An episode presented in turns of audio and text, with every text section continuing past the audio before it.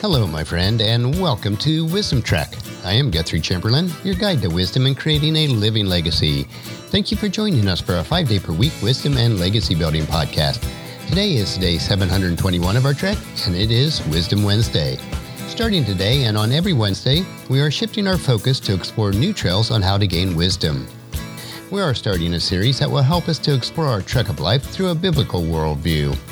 During the first few weeks, we will plot out what a biblical worldview is and why it is so important as a Christ follower to interpret life through the lenses of a biblical worldview. Once we lay the foundation, we will then look at current issues that will impact our world and society and explore them through the lenses of a biblical worldview, instead the lens of modern media or even social media. You may not always agree with my views, and that's okay. I am open to any comments that you may have on the subjects that we will explore. We are broadcasting from our studios at the Big House in Marietta, Ohio. My time invested last week with our partners in Arizona was productive as we started with the construction of Phase 2 townhomes in Mesa. We do have a tight schedule this time, so it is imperative that we stay focused and are able to meet our deadlines. I personally have found that most of us are more productive and can accomplish much more when there is a deadline and schedules that we must adhere to. On the home front, Hazel is back at Children's Hospital this week. She is scheduled for chemo treatments through an IV and a spinal tap. Unfortunately, during the initial testing, they determined she has contracted a form of chickenpox, which happens to some leukemia patients since chemo kills the cells that were created from the vaccination for it. They will have to alter her treatment somewhat because of this. Your continued prayers for Hazel and her family are very much appreciated. As a Christ follower, how does a biblical worldview help us to interpret events that impact our lives? Whether it is an illness such as what Hazel is going through, or any current events around the world. The first item that we need to establish is what exactly is a biblical worldview? The short answer is looking at the world and all the events, past, present, and future, from God's viewpoint. Since we are certainly not God, what does this mean to us? First, we have to understand that everybody has a worldview, from the remote tribes of the Amazon and the villages in rural Africa to the staff members, officials, and elected officers at the White House. Everybody has a philosophy on how they view the world. Simply put, a worldview is simply the way that a human being, regardless of their ethnicity or background, looks at life, the way that we perceive things. This is also referred to as our paradigm, or the filters by which you process life. You might say that it is our rose colored glasses by which we view the world. Everyone has this lens that they look at the world through, and the way that we look at the world makes all the difference in the world. It determines how we define reality, as well as how we relate to each other. Everybody has a lens for which they interpret where life came from, why bad things happen, and what their purpose of existence is really all about. Anything from a very macro view of why we are here to the minor everyday instances such as a flat tire. In other words, everybody has a worldview, and no two worldviews are exactly the same. If you are a Christ follower, as I am, then you should choose to have a biblical worldview, which means that we view life through the lenses of God's Word. We believe that the Bible is inspired of God, inerrant, and infallible in its original writings. It is sad to say, though, that few believers can put their hands on what they believe as their worldview because they really do not know what the Bible teaches. A new joint study by Barna and Summit Ministry looks at the worldview of practicing Christ followers, and the results are just not very flattering. Among other things, it is found that only 17% of Christ followers have what the researchers considered a biblical worldview. I may explore further in this study on subsequent Wisdom Wednesday series, but suffice to say, those who have a biblical worldview is a very low percentage of Christians. Not everyone you live around today has the same worldview as you do. In fact, the public education system of the United States and most advanced countries have been teaching the opposite of a biblical worldview for the past 75 or so years. It is not surprising that most of those living around you have an opposing humanistic worldview. There are also those who have a confused worldview because they attempt to mix a biblical worldview with, with a humanistic worldview and then wonder why everything seems so mixed up in our world. Is it any wonder that so many people, including Christ followers, are on anxiety medicines, suffer from stress related illnesses, and we see a dramatic rise in suicidal thoughts or even actual suicide? I would conjecture that there is at least some correlation between the two. So, how is a person's worldview formed?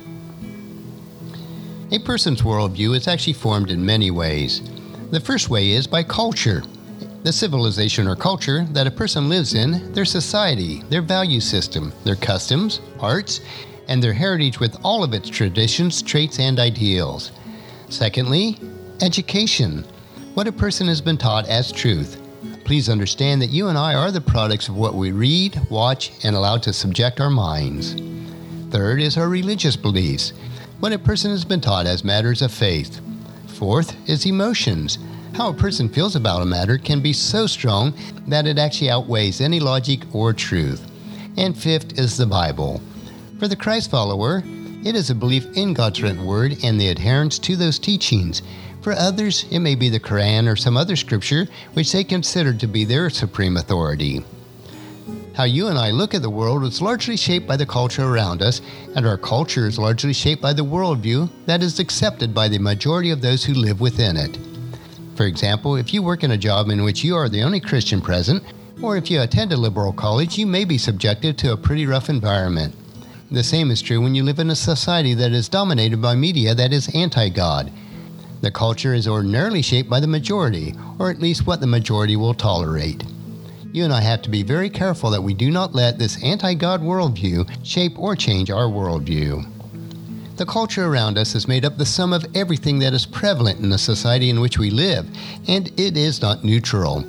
The danger is for us that we can become so attached and so enamored with the culture around us that we actually become captive to it. When this happens, the first thing that we begin to question is our worldview. We begin to question the absolutes of God and trust the theories of the world. This is a subtle mind shift over time as we allow inputs into our mind that are not aligned with God's precepts.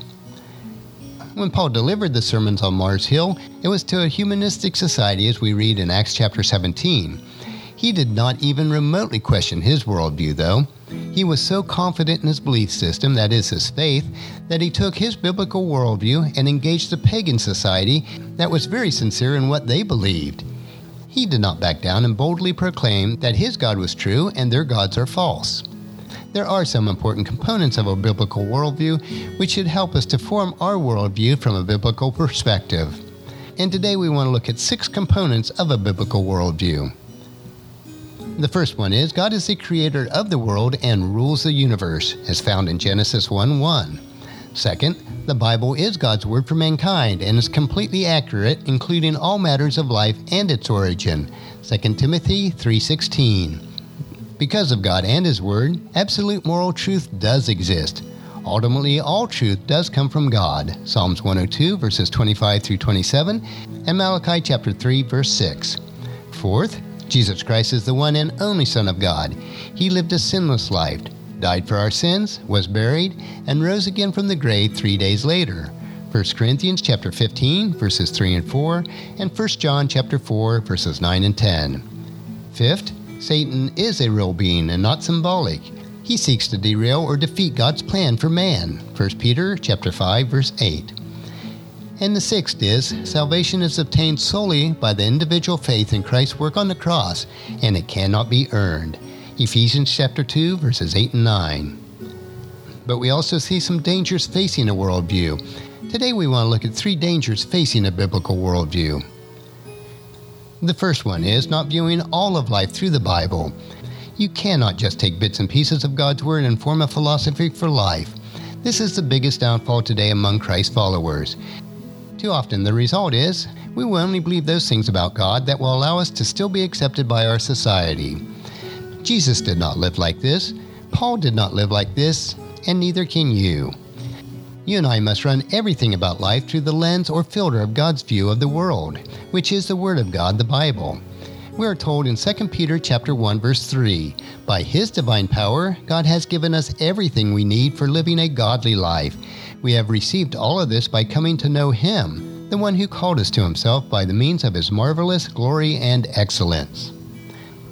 The second danger is viewing opposing worldviews as enemies rather than opportunities. This is one of the hardest things for most of us to do, but that is exactly what Paul did on Mars Hill. He stood among them armed with nothing more than the scriptures burning in his heart, and he spoke to them of repentance and judgment. What we fail to understand, though, is Mars Hill was a mission field, not a battlefield. Our apathetic, sensual, arrogant, and sometimes perverted culture is not our enemy. Satan is our enemy. People are the opportunity for evangelism. We must get off the defensive and get on the offensive. The Bible says that those around us who have an opposing worldview have their minds blinded by Satan. 2 Corinthians chapter 4 verse 4 says, Satan, who is the god of this world, has blinded the minds of those who don't believe. They are unable to see the glorious light of the good news. They don't understand this message about the glory of Christ, who is an exact likeness of God. And the third danger that's facing a biblical worldview today is not believing your worldview is absolute. Not just right, but absolutely right. This is not an Americanized Bible worldview, but a biblical worldview based on God's kingdom, which supersedes and replaces any particular country, culture, or society. Paul preached to the pantheists, who believed in many gods, not one God.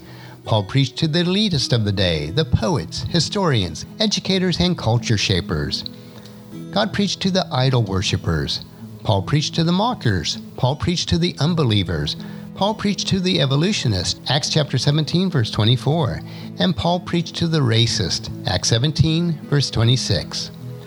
Though we do live in a liberal society that is fast being overtaken by other religions and humanistic thought, we do not have to immerse ourselves as fish in the fishbowl of the world. Rather, we must immerse ourselves in the truth of the Bible. This is the only way that we can live a victorious, God honoring life. What you believe means nothing until you put it into action by living a life that aligns with the precepts of God's Word. Our worldview should be to build God's kingdom throughout the entire world, not to build an empire of any particular country. Next week on our Wisdom Wednesday episode, we will continue to explore how to shape a biblical worldview. After a few weeks of establishing a foundation of a biblical worldview, we will then view some of the hot topics that are prevalent today from the lens of the Bible. If you have any topics that you would like us to cover, please email them to me at guthrie at wisdom-trek.com or leave me a comment on the webpage.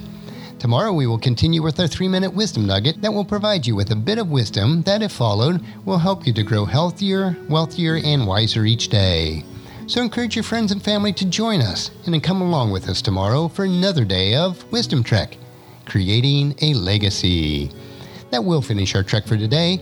If you'd like to listen to and the past daily treks or read the Wisdom Journal, they are all available at wisdom-trek.com. You can also subscribe to iTunes or Google Play so that each day's trek will be downloaded to you automatically.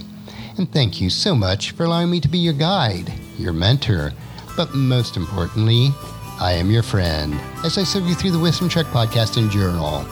And as we take this trek of life together, let us always live abundantly, love unconditionally, listen intentionally, learn continuously, lend to others generously, lead with integrity, and then leave a living legacy each day.